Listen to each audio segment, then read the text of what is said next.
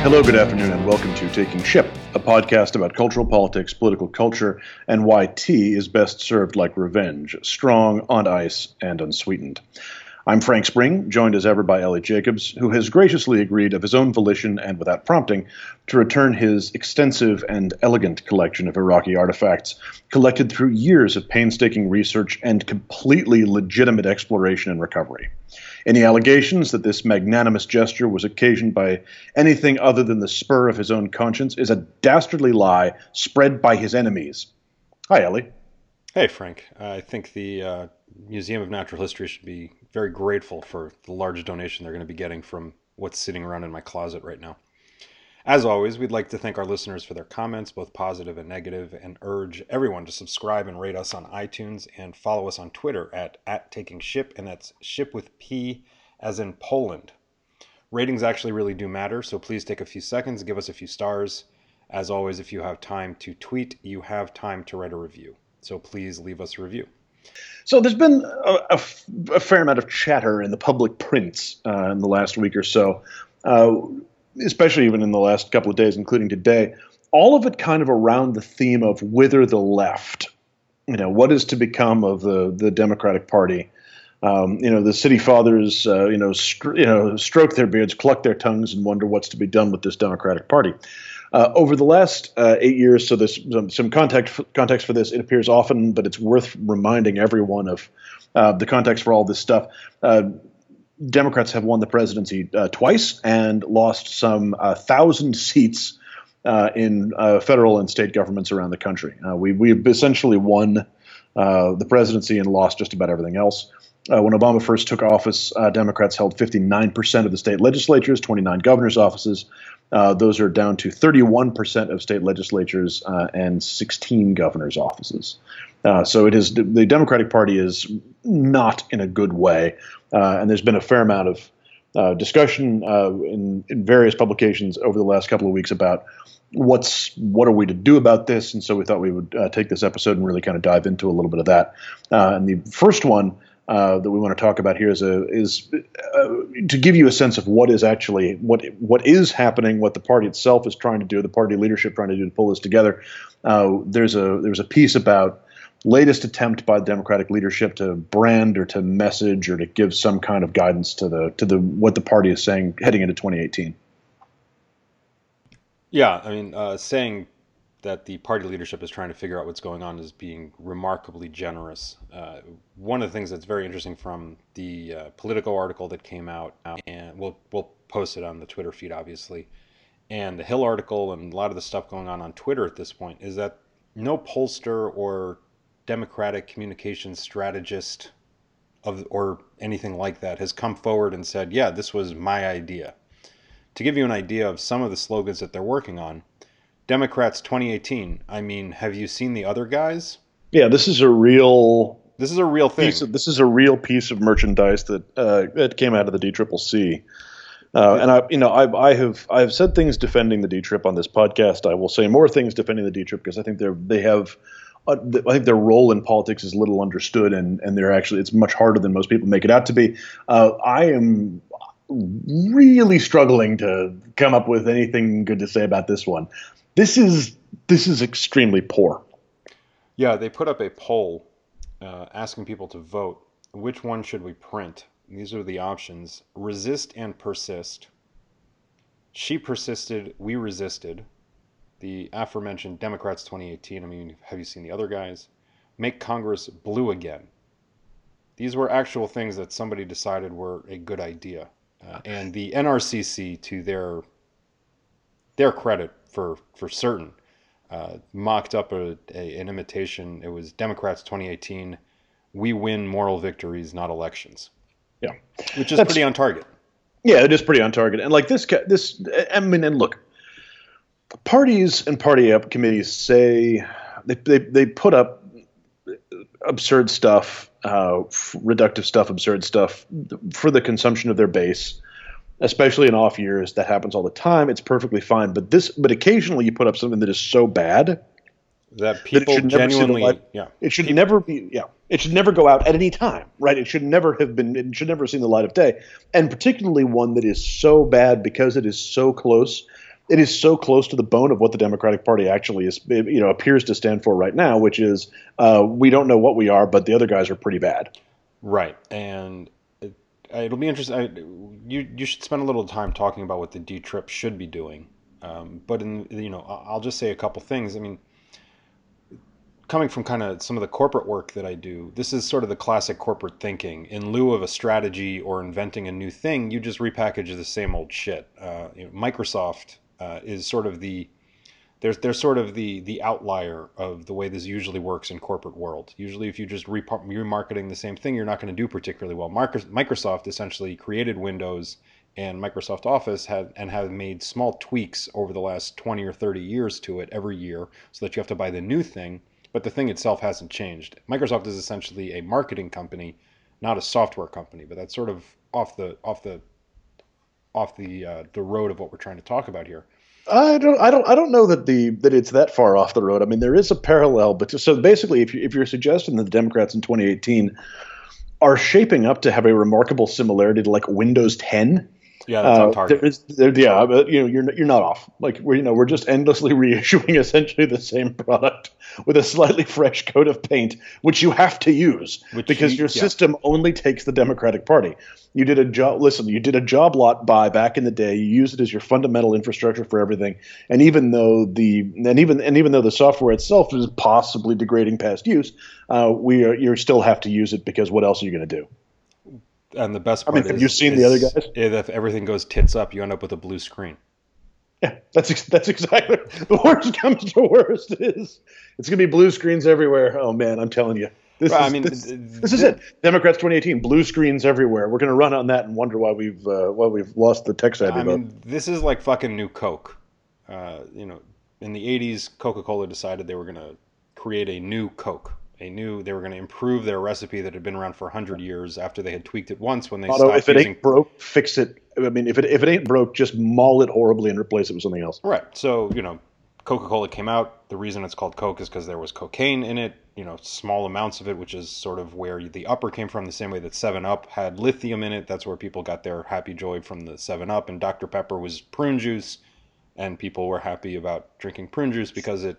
help their regularity, and who among us is not happy if you're not regular? That is the most Texas thing in the entire world, because Dr. Pepper famously is from the great state of Texas. Now I love that. Like it's competition. Like you could get coked up to the gills on one of these cola products. The other one will give you a comparatively powerful antidepressant, whereas the one from the great state of Texas, nah man, we'll just keep you regular, just good old fashioned prune juice. I mean, you need that much barbecue.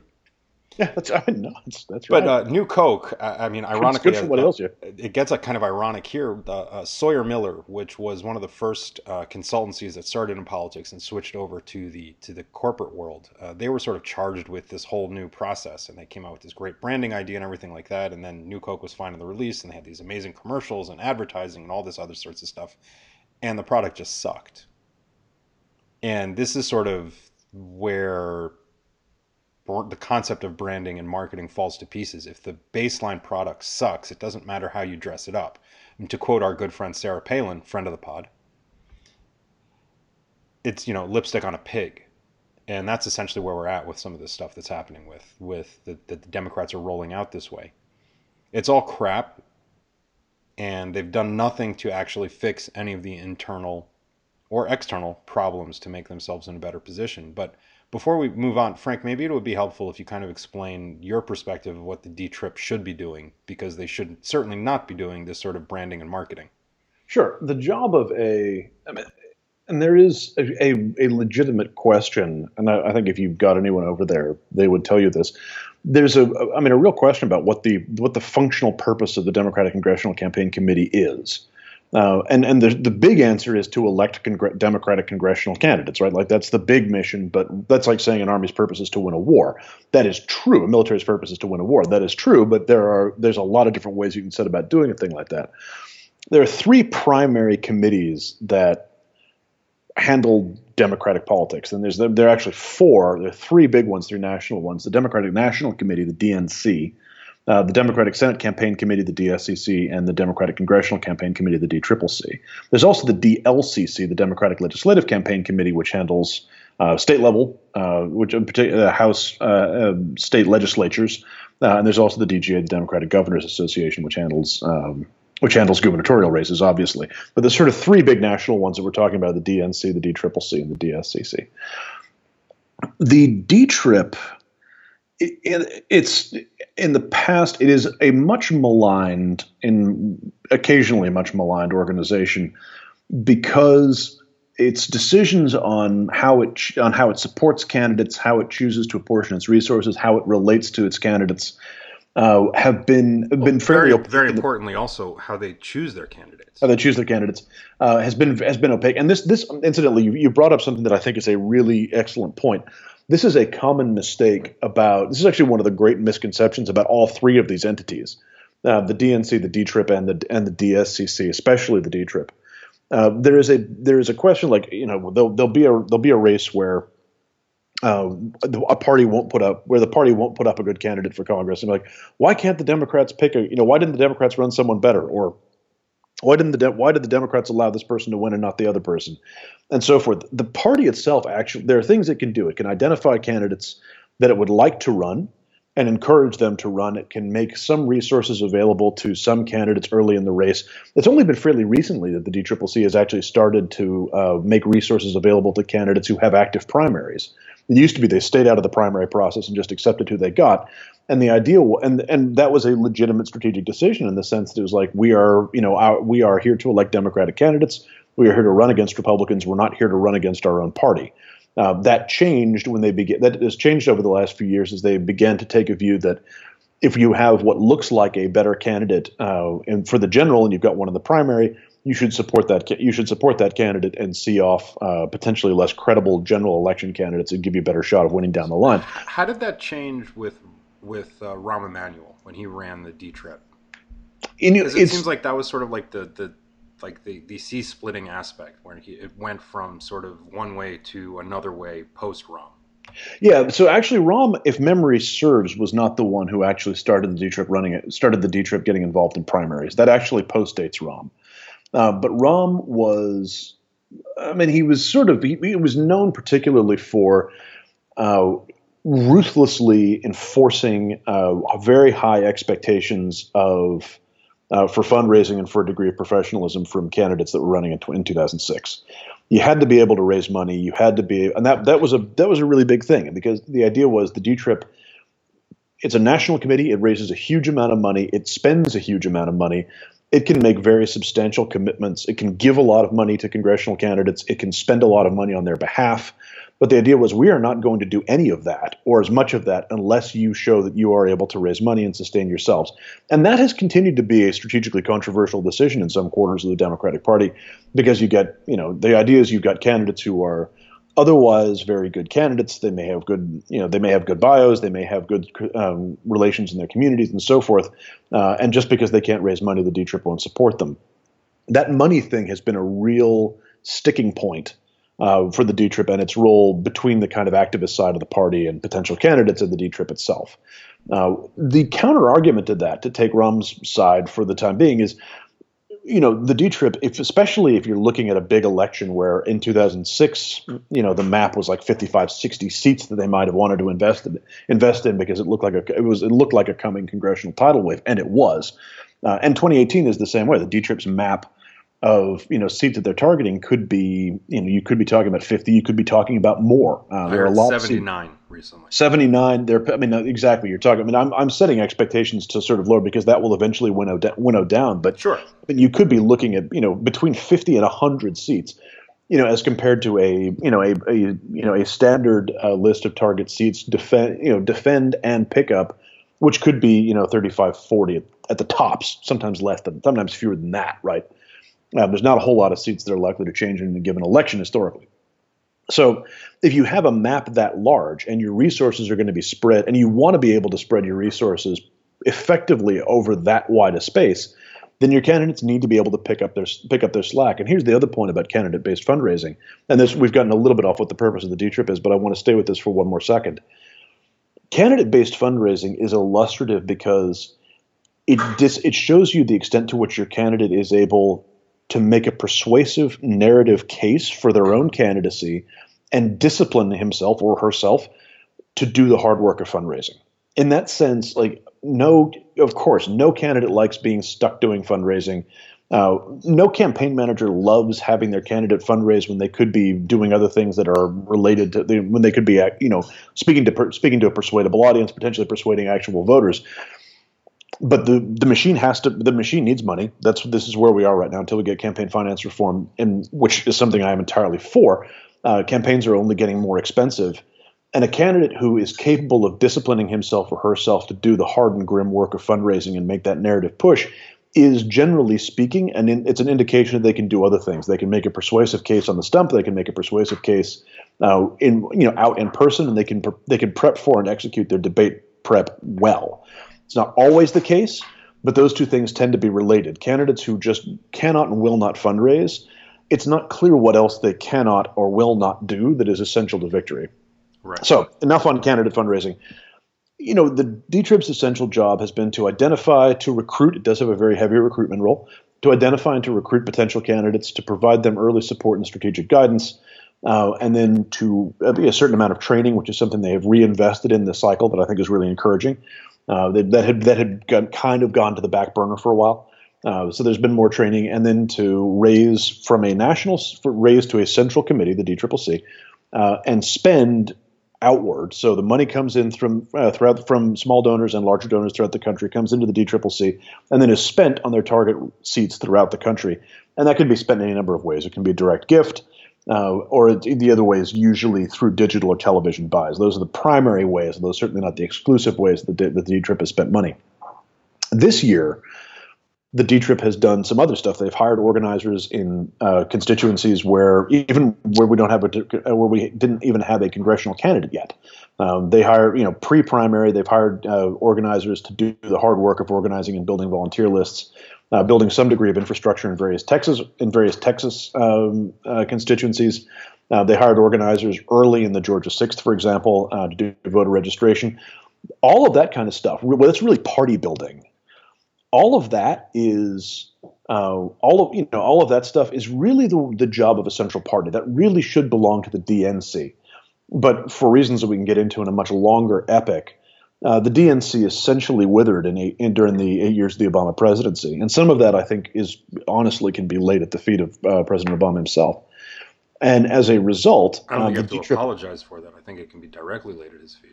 Sure. Yeah, I mean, it was a series of decisions that he and others, but particularly that he ultimately has to own, that caused the DNC to wither on the vine. And as a result, it's not doing a couple of the things that it needs to do. One of them is enforcing party building, and that's usually done by the DNC giving money to state parties and to hire organizers and then checking the progress of those organizers versus their agreed goals, right? Like that requires a fairly robust DNC. There hasn't been that. The essential purpose of a DNC, ultimately any party has two very vital functions. First, it has to keep and maintain an accurate voter file. So this is like you aggregate all of the data from everyone who has run that you can get access to, and you make sure that anyone who is running as a Democrat for office has access to a voter file and ideally more data on the voters than just the voter file. But certainly not keep an accurate voter file that everyone can have access to that they can use to contact voters, right? That's the essential thing. And the other thing is they have to have a clean bank account that you can raise money into and spend money out of. The DNC basically has done that, although there is some real questions about the quality of their data. There is, and by real questions, I say not to doubt the quality of the DNC's data heading into 2016, but just that has become a bit of a sticking point, a bit of a point of a firefight, actually, between the Hillary Clinton campaign and the DNC data staff, each of whom is sort of accusing the other of having rubbish data. So anyway, the other thing that the DNC, when there is a president in power of a party, or when there is a presidential candidate, that the president is de facto the party leader, And the president sets the kind of messaging and the broader sense of what the party should be talking about, right? Like, this is who we are as a party. This is the narrative of the country that we're going to ask voters to sign up for when they vote for us. When there is no president of a sitting party, and when there is no and this is also true when it's the last 2 years of a sitting president's term, but when there is no president of a sitting party and there is no clear presidential candidate yet, the party is effectively without a leader. At moments like that, in theory, it should be the DNC's job to know kind of this, to be the keepers of this is our continuing democratic narrative. This is the democratic narrative that we recommend, that we're going to use in the intervening period. So this is what it means to be a Democrat now. This is what we're going to ask, you know, the DSCC and the DCCC and the DGA and the DLCC and everyone else to kind of sign up to and to use. But that isn't there, and as a result, the DTRIP and the DS, but both of them collectively are sort of having to do their own branding out of the legislative offices, and this is how you get organizations like that are set up between the Democratic leadership in the Senate and the Democratic leadership in the House that are actually sort of defining the branding and messaging for the Democratic Party heading into 2018. That's a one-cycle brand, a one-cycle message that is divorced from where we were in 2016, which in this case is probably a very good thing, but also divorced from where we're likely to be in 2020. It is a very short-term thing, and as you will know from your own experience, that has the makings of a real communications problem. The DTRIP wasn't designed. The DTRIP wasn't designed. Should never be asked to set the branding tone for the entire party. It's just not what it's there for. Right, and I'd argue that between Obama 08, which message was hope and change, so essentially it's optimism and we're going to be different than George W. Bush or potentially everybody before us because we're the first African-American elected, et cetera, et cetera. And then the 2012 campaign, which was essentially Osama bin Laden is dead and General Motors is alive and give us some more time, we're going to make this okay. Never really came up with that overarching strategy of what the party represented. And Hillary Clinton certainly didn't during her campaign. The party really hasn't had a message since, I would argue, 96. Maybe Kerry came up with something in 04, but not really. He was still just running as not George W. Bush. Sure. 2008 was distinct because, I mean, it was distinct for all sorts of reasons, but I would say that was, and it's understandable, right? Like the first, if you have an incredibly capable, and he certainly was that, an incredibly capable candidate running for president, and that phenomenal story and a phenomenal specimen of what a candidate can be. I mean, again, exactly, it's a wholly unique situation that we will never see again. Yeah, a candidate writing a great personal narrative, and who was able to connect his narrative authentically to the narrative of the country. Again, presidential elections, especially any election, but especially presidential elections, any federal election, I should say, but especially a presidential election, is a choice of competing narratives. This is the story of America that I want you to sign up to, and by voting for me, I want you to be the hero of it, right? That's the pitch you're making to voters. And Obama was able to do that, and he was able to do it because of his own narrative and because of the way that he talked about this. There was hope and change, which was, and again, like he had the wind at his back because 8 years of the Bush administration had just absolutely gutted the Republican Party's popularity. And also, he was able to make a very unifying pitch. We're going to bring the country together. Out of many, we are one. While we breathe, we hope. Right? That he was able to kind of take an increasingly diverse country and create a narrative of unity out of it. The skinny kid with a funny name who knew that America had a place for him too. This is all really powerful stuff that he was able to do. And unfortunately, one of the reasons that began to fracture is it's very hard to sell that unity narrative if you're the only one who's interested in it and your enemies have no desire to be part of it at all. No, and that's particularly difficult to do politically. Right, and it's particularly difficult to do when its entire basis is based on a single individual. Sure, that's exactly right, and unfortunately, and that was really it. When you have a party that is working in lockstep with that is there to take that individual's broader narrative appeal and push it down at the local level, so you have some degree of resonance between the leader of the party and the foot soldiers of the party and at every level in between, then you have the makings of potentially a very long time in government. What happens when you have one incredibly gifted and charismatic individual with a great narrative, with a genuinely very, very good political athlete at the top of the ticket, and nothing beneath that, nothing to create or build the party below, is exactly what you'd expect. That one person continues to win elections and everything else withers, which is exactly what we've seen. Right. I mean, there's an argument to be made, and there's some interesting statistics around this, that this whole concept of messaging or branding, whatever it is really only in the margins, that in general, people are just going to go straight back to the party that they generally identify with. The trouble is now within essentially a 49-49 country, and those 2% that are up for grabs, messaging and branding becomes a really big, important aspect of it, to a degree that it hasn't been probably ever before. Sure. But that 2% is the only part that's up for grab and is going to be the difference between winning and losing. Mm-hmm. And that's the only aspect that's going to get hit by this kind of concept of branding and messaging. But again, going back to sort of where this comes from, if you look at the corporate situation, if you look at... you know, one of my favorite examples of always, because they're just such a smart corporation, and, you know, being a shareholder, I'm very happy about that, is Nike. Nike made sneakers for years before they came out with the Just Do It slogan. And then Just Do It sort of kind of, it was self-explanatory. It's Just Do It. Just go do whatever the hell you want to do as long as you're wearing our shoes. Our shoes are going to make you better at it. And yeah, the Democrats don't have the base thing of what you're going to go do. They're just saying, "Hey, get us. We're going to help you. Help us with what?" Yeah. Well, it's not even that. I mean, if we were saying, "Get it," you know, vote for us because we're going to help you, that'd be one thing. But right now, it's, you know, vote for us because, I mean, we're not the other guy. Yeah, we're not the other guy. And you can see how tempting that is, because the other guy, you know, right now is this, you know, from both a polling and an almost literal perspective, is this sort of ghoulish, you know, monstrosity. So you can see how seductive that is, right?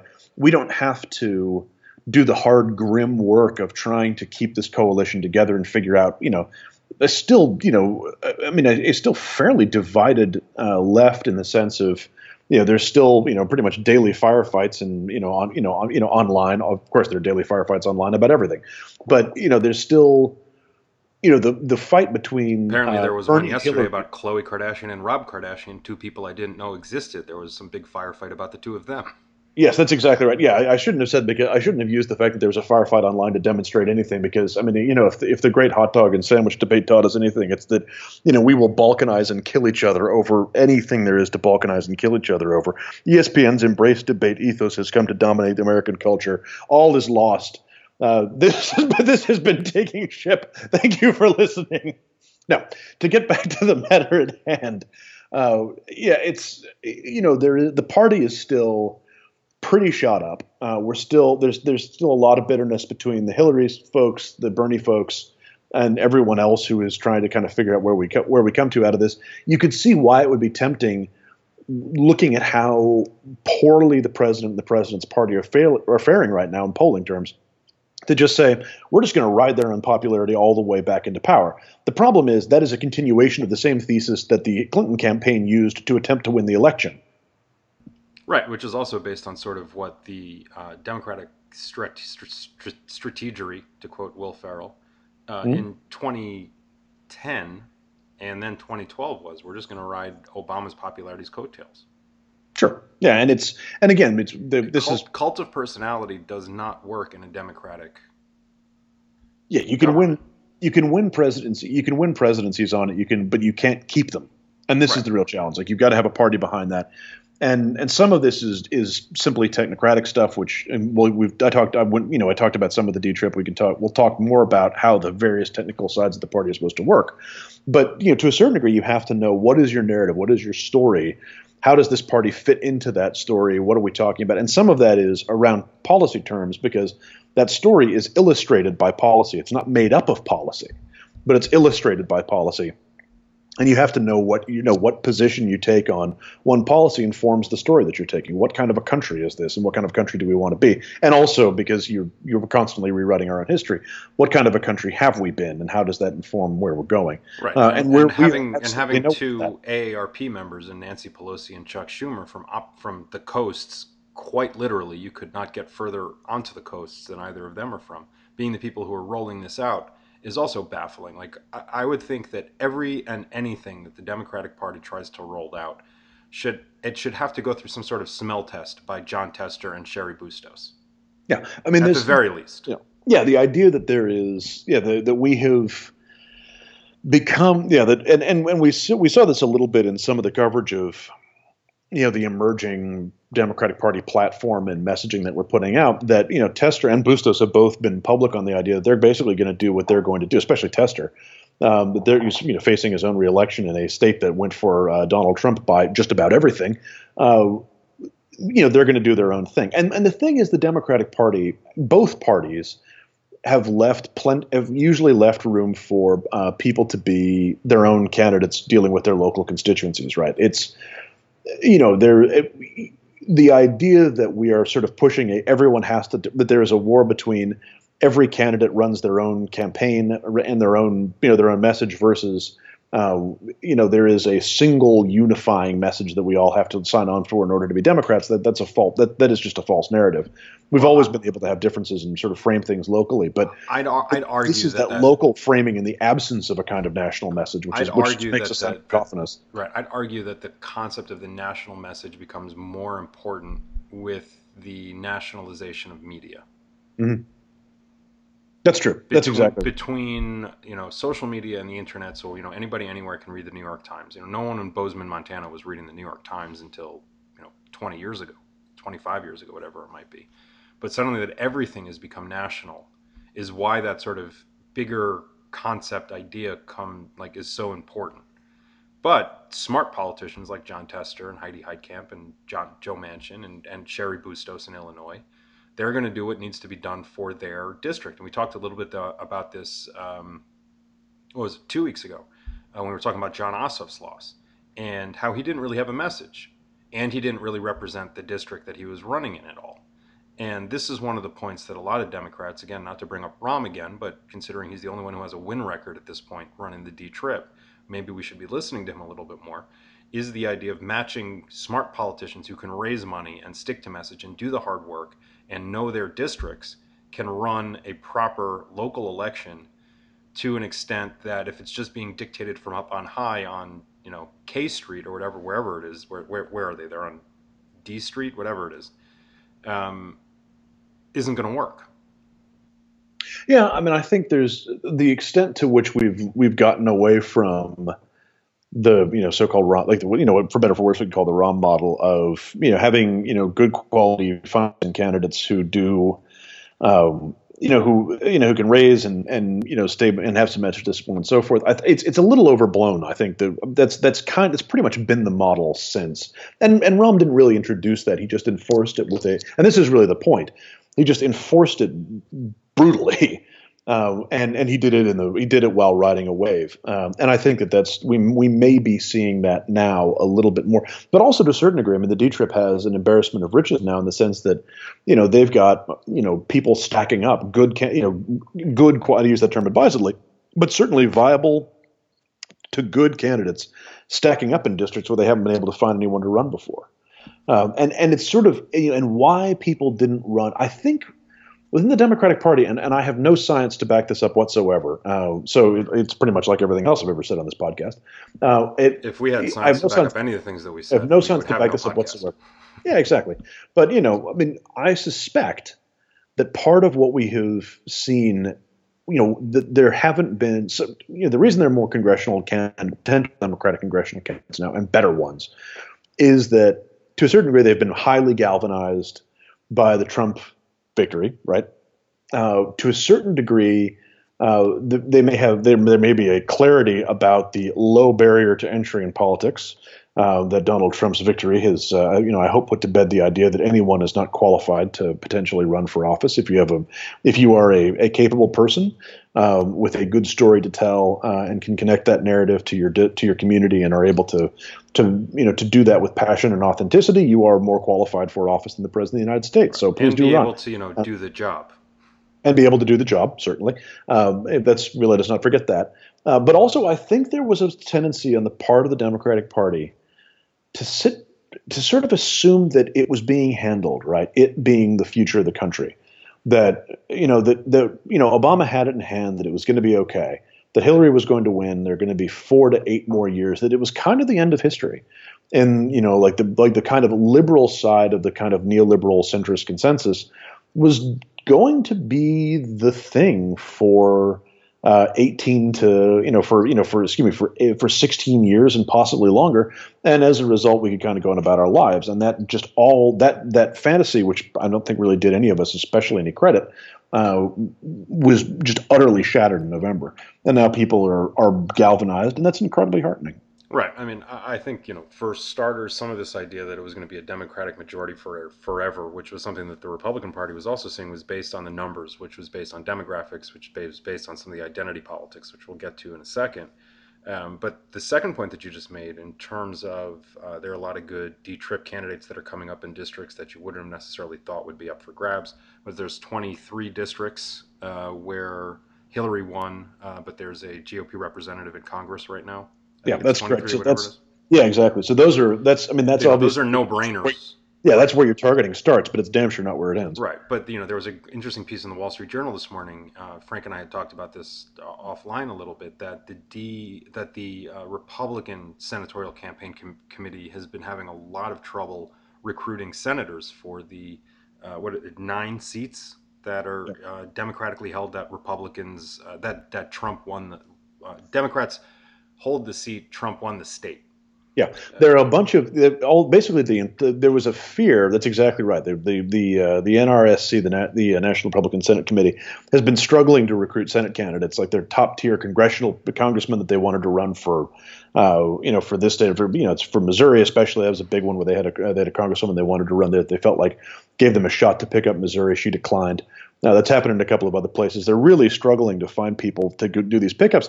The 2012 intake. So all these senators that won in purplish states, Democratic senators that won in purplish states during Obama's reelect, were seen as being really vulnerable, and that sense of vulnerability is already beginning to deteriorate a little bit. I mean, who knows what's going to happen? But at some level, if I were a Republican, I would look at this and say, and think, who would run for Senate right now with the principle being, you are going to carry the flag of Donald Trump farther than it has already been carried, you're going to continue this legislative agenda that essentially we tried to take people's health care away and we failed. At least we hope that continues. We tried to take your health care away and we failed. So vote for me and we'll try it again, and this time we'll succeed. That's just not that's a suicide mission. Right. So to kind of wrap up this section, basically, the Democrats' attempt at branding and messaging with some of this bullshit that was released that honestly smart people that I know thought it was an Onion article. That's how bad this stuff was. To wrap it up is essentially what went from a position where Democrats should be very worried about sort of holding on to the 3 Senate seats that are really in red states, and that's Montana, North Dakota, and West Virginia. Now looks like they'll have a good chance of keeping all of them, and Frank and I have talked about this before. He's more optimistic on Democrats taking the House than I am, but there's the possibility that it could happen. Nonetheless, the Democrats are now facing a situation where there is a president who's currently at 35% to 37% approval. He has no legislative positions to campaign on, or for any of the congressmen or senators or wannabe senators they're going to be able to campaign on. And yet the Democrats are finding new and interesting and inventive ways to shoot themselves in the dick. Well, it is a fine tradition within this party. But moving on, we can continue bitching and moaning about the Democratic Party. What's next on our hit list? It was an interesting piece, and I use the term interesting advisedly, from our old buddy Mark Penn, former pollster to Hillary Clinton. And Bill Clinton, that is true. Also, Andrew Stein, both appeared in the New York Times in a joint piece urging the Democratic Party to return to centrist politics. It's, in some respects, an unremarkable piece of work, and there are a number of this is one of a number of pieces that have come out recently, kind of around the broader theme of the Democrats need to return to the center. There's been a lot of talk about returning to the center, and as you know, listeners of this podcast will know that Ellie and I are ever watchful, ever vigilant for the rise of the alt center. So we are naturally, we naturally tend to look on, cries for centrism with a somewhat jaundiced eye. But, there's the utter importance of differentiating between centrism and alt-centrism. And alt-centrism, that's exactly right. Which is as important as the distinction between the right and the alt-right, and between the left and the alt-left, right? Like Absolutely. These are all. I mean, this is of critical importance. And what Penn is putting up here, I mean, I have some objections to the piece. I have some objections to some of the way that the broader push toward centrism is being articulated, but it's actually pretty unremarkable. What has been remarkable is the disdain with which it's been greeted, simply because it was penned by Mark Penn. It's sort of an interesting case of how like the messenger can be. And again, there's not to say there's nothing objectionable in this. There's some stuff that I have some real questions about, but it's a good example of how that particular individual has become so toxic within the Democratic Party that he honestly could have pulled all of the questionable stuff out of this, written a straight down the middle of the road, peon to centrism, and still, this would have been looked at by minds on both the left and the right as an attempt to insert poison back into the Democratic Party. Right. Our friends of the pod over at Pod Save America, and they are friends, as the way that Frank describes our friends, that they don't know that we exist. They went ballistic over this piece. Favreau and Viator and what's the other one's name? Lovett. They went and Pfeiffer. They all went ballistic over this piece. And reading the piece, if you didn't read the byline, David Axelrod could have written the exact same piece ideologically. I mean, again, Axelrod worked on the 96 Clinton reelect, and he worked on Democratic politics through that whole period where this was essentially the message. And again, this is the important part.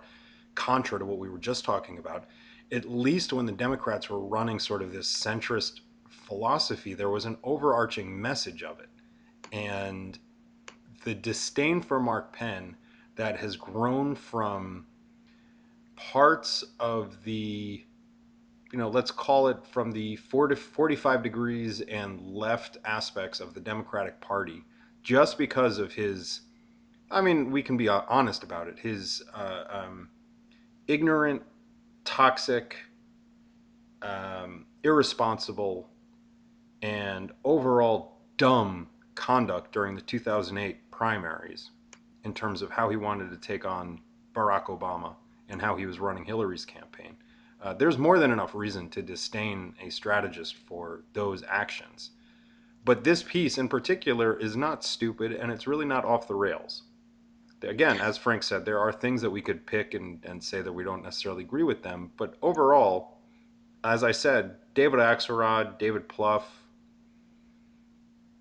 Joel Benson, any of them could have written this. Yeah, it's not far off the mainstream of the Democratic Party, and it's hard to read this without thinking that it's it obviously is a response to Bernie Sanders' piece from a little less than a month ago, in which he wrote a piece about how Democrats can stop losing elections that called for a bolder, more leftist approach as you would expect it to. Throughout which he referred to himself as a Democrat, and again, as Frank and I point out on a biweekly basis, I believe at this point, Bernie Sanders is still not a member of the Democratic Party. Sure. So there is we talked about this, this left versus the center thing is still being played out. It is, I think, again, may make it a little more understandable why, faced with the choice of trying to figure out how to referee this thing, the leadership of the DSCC and the DLCC might be inclined to go toward just run against Trump and how vile that is. I think. There's another piece that is relevant to this that we just want to touch on very quickly, which is Ron Klain, who is an Obama administration staffer, is a Democratic strategist of some standing, wrote a piece also quite recently, this one in the Washington Post. He was a Gore and Clinton staffer before that. He was a Gore, exactly, yes. The sort of thesis of which he wasn't calling for a set of policies particularly, although what he was calling for is not substantial. Although when he did, it's not substantially different from a kind of the centrist stuff that Penn and others are calling for. But his piece is, in order to win back the white working class, we need to, give him some straight talk about what the Democratic Party stands for. So it was more of a kind of messaging thing, specifically designed to speak to the white working class. This again touched off a reaction in certain quarters of the Democratic Party, who are suspicious of the Democratic Party focusing any effort on the white working class. I would like to remind everyone, as we often do when this comes up, white working class is not an economic distinction. White working class is a cultural modifier. And to be a member of the white working class, to the extent that it predicts or correlates with your voting behavior, and those are not the same thing, but to the extent that it either predicts and or correlates with your voting behavior, it is, you do not necessarily even have to have a working class job to be part of it. But it also is now a kind of shorthand for the communities that live in depopulating mid-sized and small cities in the Great Lakes region that have been historically primarily white and historically primarily manufacturing. The idea of spending some degree, and we've talked about there being, and I want to remind everyone of this as well, that there is a false distinction right now afoot. And if there's anything that we like to hunt down around here, it's false choices and false distinctions. There is a false choice afoot. Especially when they are afoot. Afoot, yes. They're afoot, they're abroad. There's a false distinction abroad. It's lurking in the night that is out there that will find you and try and tell you. Like the feared chupacabra. That's exactly right, that it will either try and find you, that it will try and find you in the night, and like a terrifying monster, persuade you that that we, the Democratic Party, can either focus on those voters, again, the white working class that I defined a minute ago, or can focus on the emerging demographic potential, makings of a demographic majority, an actual majority in the presidential election of 2016 that are communities of color and women as well, and college-educated women. This is not the – and I want to remind everyone here, the Obama coalition, as it is sometimes called, was all of those things, including those white working class voters. That was who won 2008. That was who won 2012. It was all of those people, including the white working class voters, which again is a cultural distinction that is as relevant as being, for example, a Latinx voter in Arizona. Right? There's a specific way that if you're going to approach running for governor of Arizona, you would speak to the Latinx community. You would engage with them in a very particular way. You'd want to do it authentically. You'd want to do it respectfully. That is a constituency-based approach that is absolutely vital to winning that particular governorship. If you wanted to win the presidency of the United States, the so-called white working class needs to be approached in a specific way with an understanding that it has cultural expectations that also will have to be addressed authentically and respectfully. To the extent that Klain is calling for that, I think it was very reasonable. The problem is it indulges a little bit. There's a segment in it, and I want to focus on this because it demonstrates how even a good idea can go a little off the rails here. There's a segment where he talks about the need to, speak plainly and truthfully to white working class voters. Letting them know that this, the days when you could get a job without a college education, with just a high school education, are gone. And you hear that from Democrats a lot. And I can't shake the feeling that so many of us think we can recreate the scene from Primary Colors, where Travolta as Clinton inspires his staff by standing in front of a union hall and saying, and giving them the hard truth that he can't keep their jobs. That the world is changing, that they could be globalized, that their jobs could be shipped off with the push of a button, but that he would go to bed every day thinking about them and wake up every morning fighting for them and all the other stuff. All of which, is a pretty good – A, it was a pretty solid Clinton impersonation. B, it was pretty much in line with his rhetoric. And C, is not a disrespectful way of talking about of talking to a community in that way. Starting from a truthful position is not wrong. But it's absurdly reductive because presidents going back to Nixon have been in States of the Union and in campaign speeches have been talking about the changing world of manufacturing and how everyone has to get an education now. We're now rounding 40 years of that kind of rhetoric, although it being a point of emphasis within the Democratic Party, it was really Clinton who was the first one to make it a big important point.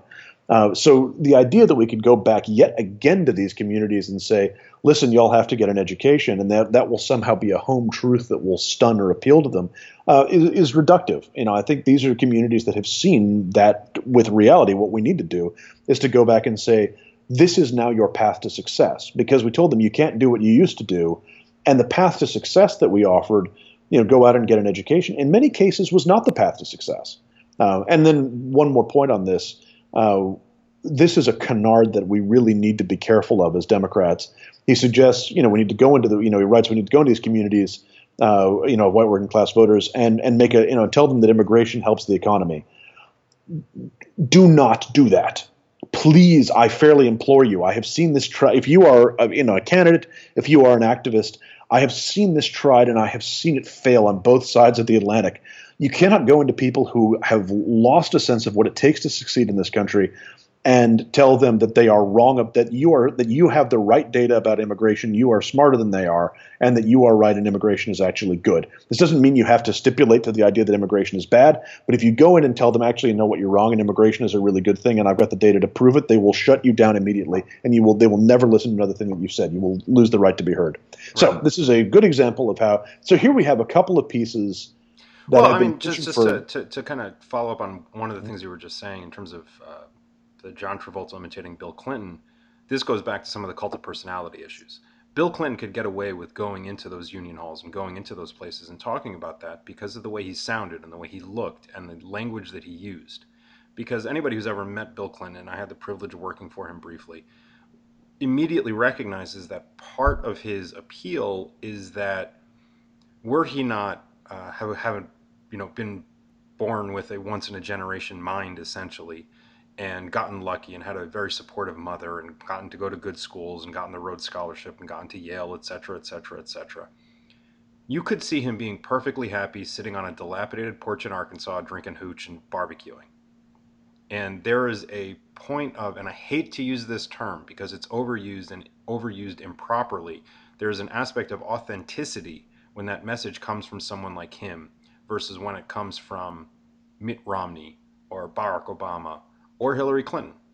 Sure. No, that's right. So, messenger matters as much as message. Messenger matters incredibly much. And, you know, going back to sort of the definition of the white working class, everybody should read J.D. Vance's book, Hillbilly Elegy. But sort of the line of demarcation that in your mind you should be thinking of about, does this community count? Does this person count? What it is, sort of in the way I've been thinking about it, and again, living in Manhattan, I am certainly not white working class, but the way I've sort of been thinking about it is you need to think about, does this person fear cultural displacement? And if they do, they fit into that cultural category that Frank just explained. And if they fit into that cultural category that Frank just explained, how do you talk to them? What is the messenger? What is the message? And currently the Democrats have neither. Yeah, that's a fair summation. I would say if you do, I'm going to modify Ellie's recommendation of reading Vance's book. Let me just say this. If you do choose to read Vance's book, as I did, I also encourage you to read White Trash by Nancy Eisenberg. I would not encourage. Yeah, there you go. So I would encourage you to temper the one with the other. So what are we going to do? What are we to do about this Democratic Party of ours? Frank, I dare say, what the fuck are we going to do? What the fuck are we going to do, Ellie? Fortunately, better heads than ours have been at work on this problem, and they have a radical solution. From Silicon Valley, no less. From out of Silicon Valley. They're going to disrupt it. Yes. Ellie, tell us about the coming disruption of everything we know in progressive politics. The coming disruption comes to us from no one else than Mark Pincus, he who gave us Farmville, and Reid Hoffman, who gave us LinkedIn, which I wish I understood because apparently anybody who understands it gets a new job and makes a gazillion dollars. But they have decided to start a new thing called Win the Future. And if that sounds familiar to people, it should, because in 2011, Barack Obama's State of the Union address, that was sort of the theme, Win the Future, which led to what I would consider proper ribbing from the other side, that the initials were WTF, and the question that the Republicans then posed is like, win the future, what the fuck? Like, what are you doing about it? So to rebrand, again, branding as opposed to substance, something else as WTF, win the future, is sort of bizarre. And these gentlemen, both of whom seem very intelligent and pleasant, they've decided to start a new movement and force within the Democratic Party, which can act like its own virtual party. If those aren't making you all, hot and bothered beneath the collar, then you are not someone who invested in tech stocks in the early 90s. And that's Indeed. Where we are right now. This is what's happening. Yeah, there's a movement. So Win the Future is meant to be a kind of crowdsourcing of ideas for the platform of a new centrist party. I suspect, look, this is a political platform that's going to be assembled via Twitter. I think you need to wait a beat after dropping something like that. Yeah, I mean that's what's going to happen. It's a political platform that is going to be assembled via Twitter. That's pretty much what we need to know about this. Now, all of that said, I actually am for this, if only because out of endeavors of this kind, it's not entirely impossible that something interesting might come. The center needs to define something interesting may come. Is that sort of like you throw monkeys into a room with a typewriter, they will create Julius Caesar? Oh, you've been on Twitter, I see. No, it's. I mean, this is like, except without the Caesar. I mean, it's the center needs to define itself. I think there is something potentially something potentially healthy about an outside force articulating a potentially popular set of viewpoints that a party or a party apparatus or a political movement could then use use as a starting point for its own self-definition, right? Like the problem that we have suffered from and as a party is how do you begin to define what you are? I mean, it's and we can talk about that. I hope come up with various ways of answering that in coming episodes. Well, currently Win the Future. So what they're going to do is essentially put positions that people have suggested. They're going to put those up to a poll online. And to start, currently, the group is querying supporters on two campaigns. One, whether or not they believe engineering degrees should be free to all Americans. And two, if they oppose lawmakers who don't call for Trump's immediate impeachment. And those of you who have been listening to this podcast should recognize that Frank and I have significant issues with one of those two questions. Yes, we despise engineers. Isambard Edenbrundle is history's greatest monster. We are against tunnels. We're against trains. We're against airships. Give me a horse or give me death. Well, what's the myth? Casey Jones, right? Didn't he broke through he raced the steam engine and won through the mountain or whatever. That's exactly right. We're also fans of Casey Jones. We're also fans of Casey Jones and John Henry and Anton Sukhanov, two men who worked themselves to death with hand tools rather than be outdone by a machine. Yes, that's the official position is that we are against technology. Now this is a platform that's going to be assembled via Twitter. I think as a way of kind of coming up with potentially at least a public expression of, again, a very tech-centric, a very tech-heavy, but a way of public expression of a kind of centrist politics. I think it has utility, if only something for the Democratic Party more broadly to engage with and begin to define itself, maybe even against. But it is a potential starting point for a conversation that the party needs to have, and it needs to have to a certain degree in public that is just not happening right now. Well, so I think some good may come of it. Right. So part of the trouble, I think, is who is doing it. Dan Dresner, who's a professor at Tufts and writes a phenomenal column in the Washington Post and is wonderful on Twitter. Everybody should follow him. Also evaluated my senior my bachelor's thesis. Hey, there you go, guys. Yeah. He said it could have. Yeah, he was very kind about it, but he said it could have been longer by a third, which was dead wrong. It could have been. He said it could have been shorter by a third, which is wrong. It could have been shorter by half.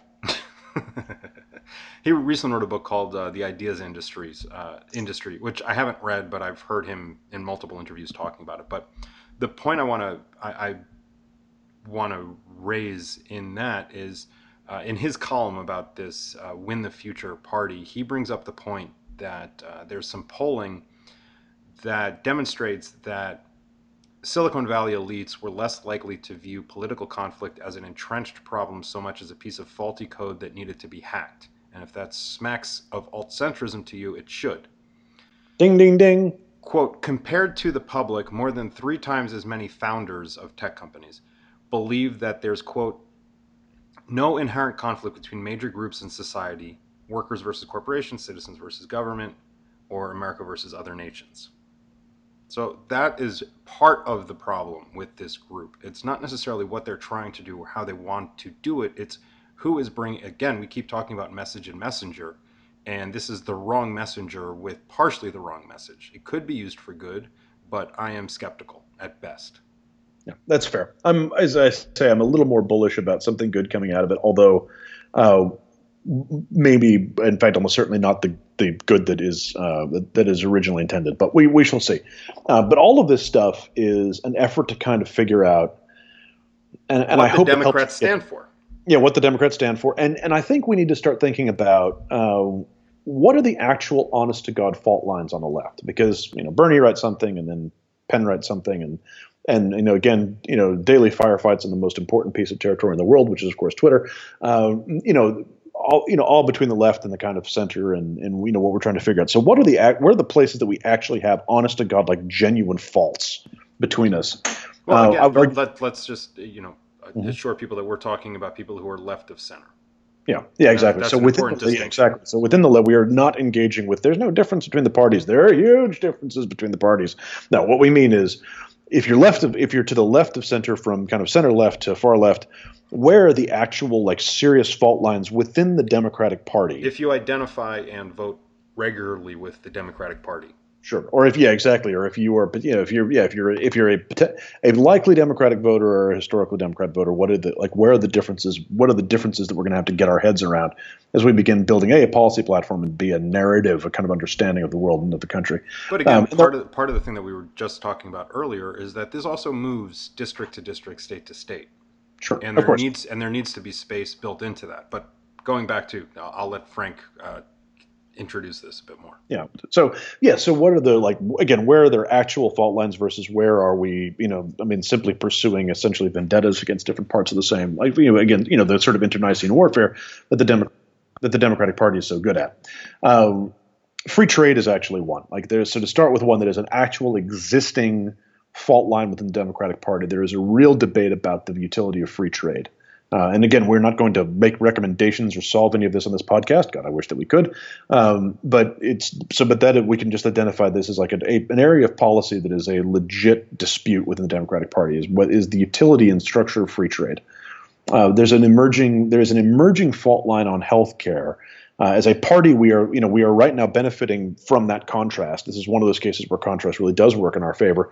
We are the party that is not trying to take healthcare away from people. It's a good position to be in, and I think we should ride it, stick with it. There is an emerging fault line between people who want to preserve the ACA, people who are in favor of shoring up Obamacare and making it work that way, and supporters of single payer. Which is a growing constituency within the Democratic Party, unless we are able to articulate some good ACA fixes and or begin to define single payer, that could actually become in a better way. Because right now, a plurality of Americans support single payer. There's a real question about the extent to which they understand what that would look like. Right now we're pretty much together on healthcare, but only as a matter of contrast. This could emerge into a genuine fault line on the left. Right. I would posit that if Trump care fails in the next few weeks in the Senate and Democrats do well in 2018, at least hold where they're at, if not win, I would posit that by 2024, we're looking at some sort of single payer for the country. Yeah, sure. And we need to get out and you know, this is a tactical question, but we need to get out now defining and talking about what single payer would be, because if we don't, then the Republicans will define it for us. It's not some halcyon, panem. There are all kinds of problems with single payer. It is good in the fact that if you have tonsillitis, your kid's going to still be able to go to college. It is bad in terms of choices and innovation and other sorts of things. Sure. And, at this point, the party has not described any of this because the party as a whole is not on board with the concept of single payer. Sure. There's a real divide there. And again, yeah, there are things it does well, there are things that it doesn't do well. What it doesn't do is produce bankruptcies as if that was its job. So in that sense, it has a real advantage. So there's a small fault line on how we handle things like student loans and education more broadly.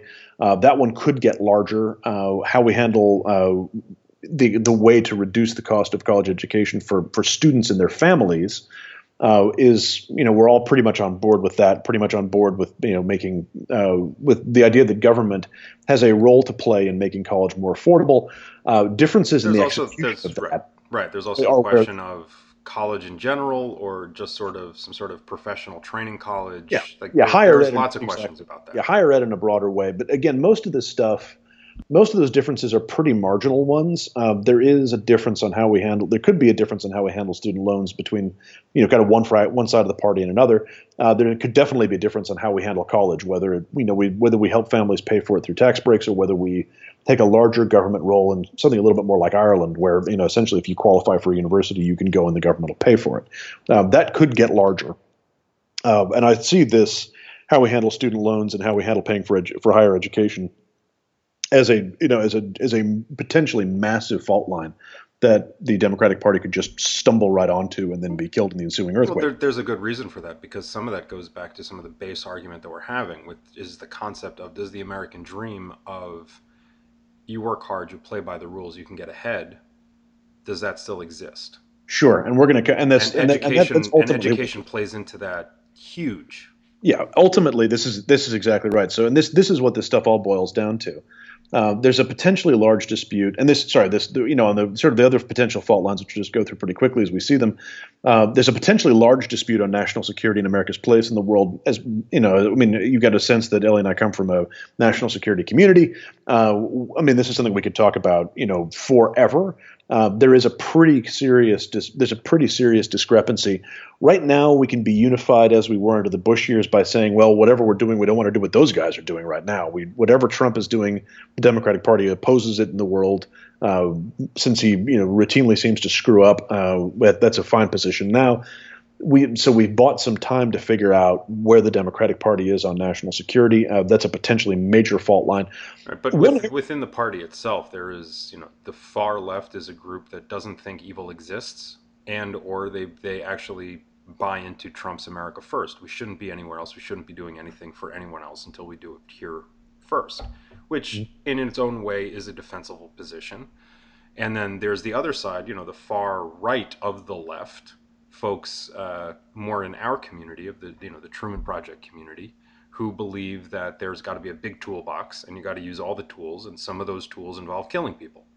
Yeah, but the world is a better place, and America engages in all sorts of different ways. Ideally, with diplomacy and democracy, development and development.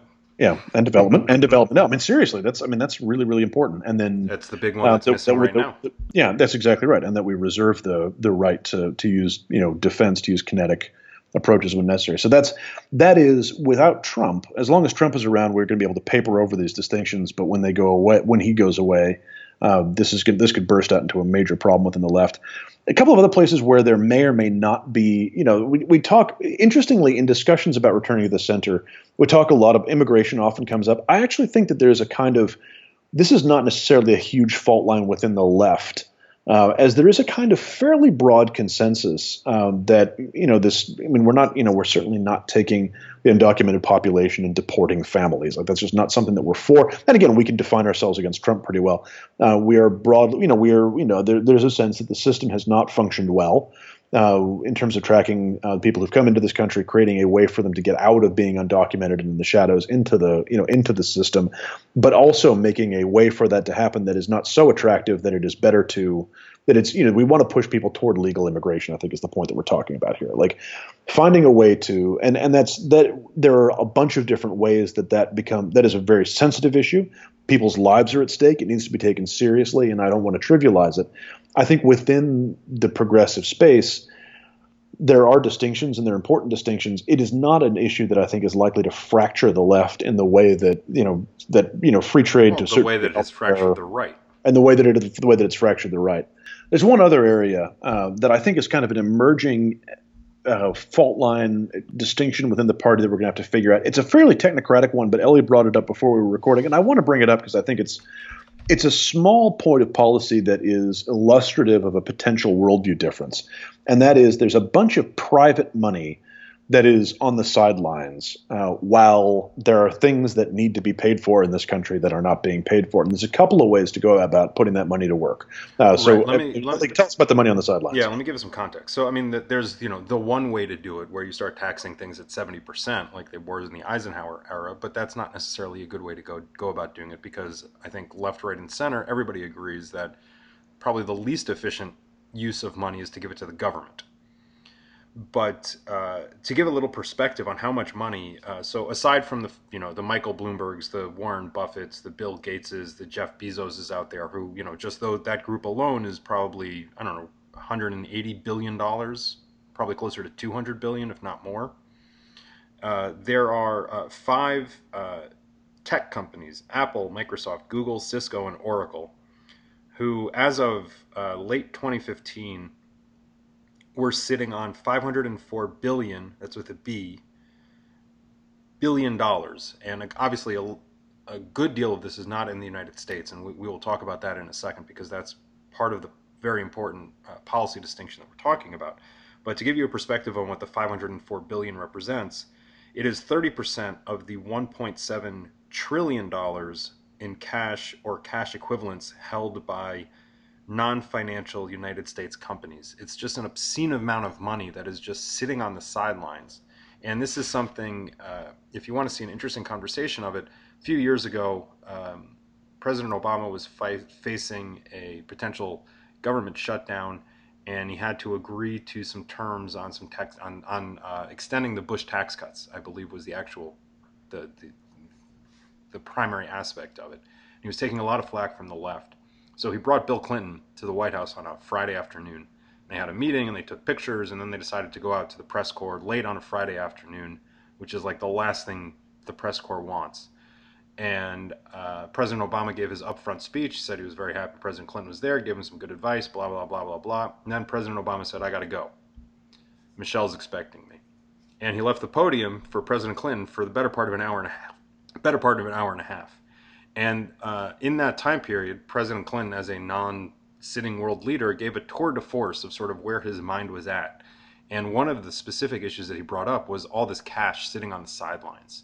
So to give you an example of where some of this cash could go, again, just to give you some relative terms so you can understand how much money we're talking about, right now, one of the biggest debates going on in the greater New York area is the need to dig another tunnel beneath the Hudson River connecting New Jersey and New York.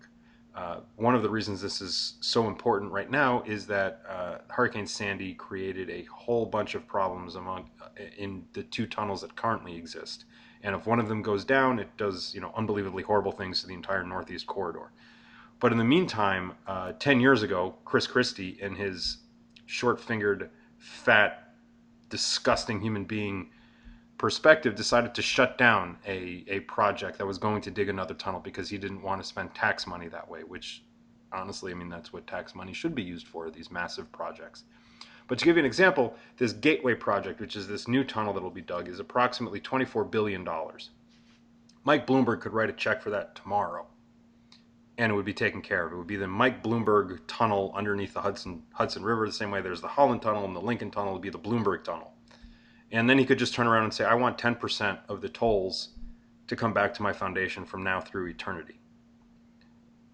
But going back to where Frank started this off, what are our policies around all of this money? I mean, billions and hundreds of billions of dollars that are just sitting there, not being used. And the question, and again, there are infrastructure projects that need to be built. I mean, there's all kinds of use for this stuff. And the left has had a shot, and I say the left, I mean the kind of, this is really a center left thing, has really had a shot at getting some of that money into you know, invested in this stuff through public-private partnerships. That's been a big, that was a big thing with New Labour in the UK. That was a big, it was a big focus for the Obama administration. Even the Bushies did some of that, although it was mainly privatized. Well, there were a few big, significant international public-private partnerships over the course of the Bush and Obama years. I'm thinking specifically there was the Skyway in Chicago was sold to an Australian bank, if memory serves. Sure. Most of the parking meters in Chicago were sold to Morgan Stanley, I think. The rest stops on the New Jersey Turnpike were sold to Carlyle Group, a big private equity fund. There's money to be made here for people. Sure, and this is one of the incentives are right. And this is one of the key distinctions. So, you know, there are. This is, and this I think is this. The reason that we came into this is that it illustrates a good worldview here, which is there is in theory, and there has been historically in practice. There's some ways the public-private partnerships have worked quite well. There's some areas where they've really, you know, especially some of the privately financed hospitals in the UK. There's some, you know, and then the way that money and the effect that money has had on education in the US is looked at with particular skepticism in some quarters, and justifiably so. There is this question of the, like, this again is a real question for the Democratic Party, and we don't have to have one defined answer for this, but it's a fault line that we're going to deal with sooner or later, which is we are almost, it's like we are to a certain degree back in the Gilded Age, where most of the actual like currency, so much of the money, there are these giant corporate and private fortunes, while the public public infrastructure is crumbling. That money is going to have to be moved out of private fortunes, out of corporate fortunes, out of places where it does nothing but enrich a small class of investors toward a spot where there is public infrastructure to be had. Like, that is a good, solid, broadly lefty position. How you do that, whether you do it through public-private partnership or whether you do it through taxation, is actually a pretty big worldview choice that the left is going to have to make. I'm not saying that we need to resolve that in order to go into the election in 2018, but this is one of the problems that I can see coming down the pike for us as a party, and that's a, I mean, it's a genuine dispute and a genuine fault line. So we will come to some sort of, so we will muddle our way through that probably as a party for a while. But before we wrap this up, there's sort of one more kind of fault line, and this is a political tactical one. And fortunately, it has a shelf life. But nonetheless, it's an important one that is a subject of dispute within the left, which is what to do about how to handle ourselves in a world that features President Donald Trump. Yeah. How do we deal with a world in which Donald Trump is the president? And he will remain the president, likely at least through the end of the term, potentially through 2024. And the Democratic Party, as we discussed up front, where the party currently, their messaging is "we're not him," is not going to work. And this is sort of the pie in the sky, everything is going to be okay because Trump is going to get impeached. This is where that kind of bullshit concept comes from. And it all kind of leads back to this idea, essentially, on what he campaigned on.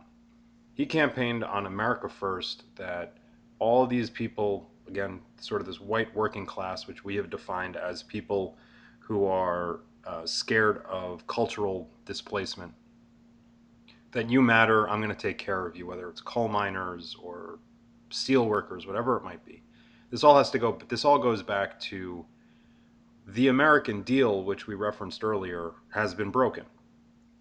This concept of you work hard, you play by the rules, you should be able to get ahead, you should be able to afford a house, you should be able to have health care coverage, you should be able to send a child or two through college, you should be able to retire reasonably comfortably, you should be able to buy your grandkids clothing and maybe pass on a little bit of money to them, whatever it might be. It is broken, and it has been broken for quite some time.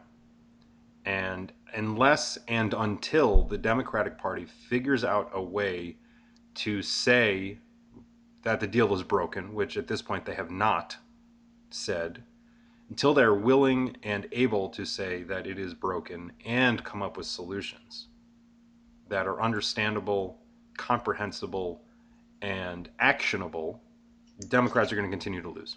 Yeah. America is meant to be a place where you work hard, you play by the rules, and you win, as you defined it, Ellie, which I think is a great definition. For many communities in this country, America is a place where you can work hard, you can play by the rules, and you can lose. You can lose everything. That was laid particularly bare in 2008 with the Great Recession, but it has continued. We had 8 years of government under President Obama. Both of us could find good things to say about that period. Both of us could find bad things to say about that period. But we came out of that period with communities of all kinds where that is still the rule. I mean, that you work hard, you play by the rules, and you lose. And the rules can be changed against you. The rules can be stacked against you. Communities of color have felt this for a very long time. It's been the dominant feature of their story in America. But this is true of what is now. This is being felt, and in many areas, absolutely true by what's called the white working class. And we went to that community, particularly the white working class, but to all communities. In a country where you can work hard, play by the rules, and still unfortunately lose. And we told them that America is already great. And we've got to get past that as a party if we expect to be taken seriously. Yeah, that's exactly what we need to do. And get off the bullshit branding of New Coke. That is our show for the week. It'll be around forever. That is our show for the week. Mm-hmm. Thanks for joining us. Please be sure to subscribe and rate us on iTunes and follow us on Twitter at Taking Ship, and that's ship with a P as in pulmonology. We're going to release another episode early next week featuring our good friend and fellow Truman Project member, Xander Mice, a.k.a. the smartest person we know, to discuss the Supreme Court and all kinds of other great things. You should definitely check us out again early next week. Please subscribe and you'll get it automatically. It'll be an episode that you definitely want to check out. With that, Frank, where are we headed this week? We're headed for Hamburg, Germany, where we see a business opportunity. President Trump is visiting that city for a gathering of the G20. I'm sure they'll be happy to see him. It's an august occasion, to be sure, but there's one problem. The president's staff apparently didn't book a place for the president and the delegation to stay. And, I mean, how could they have? The event was a rather last-minute affair. It was announced in February of 2016. And now local Hamburg officials have had to step in to secure the president a place to stay. I wish I could say with any confidence that this will be the last time the Germans have to bail out the flailing government of the United States. But nothing is signed until it's signed. And we have our eye on the main chance. So Taking Ship is headed to Hamburg to open a hotel that caters exclusively to unprepared travelers, which we will call the Hamburger Helper, part of the same conglomerate that also includes our Venetian street food stand, the Hot Doge. Both of which are proud members of our growing empire of businesses based on dubious meats. Franchise inquiries welcome. Friends, we take ship now for Hamburg. Take care, everybody.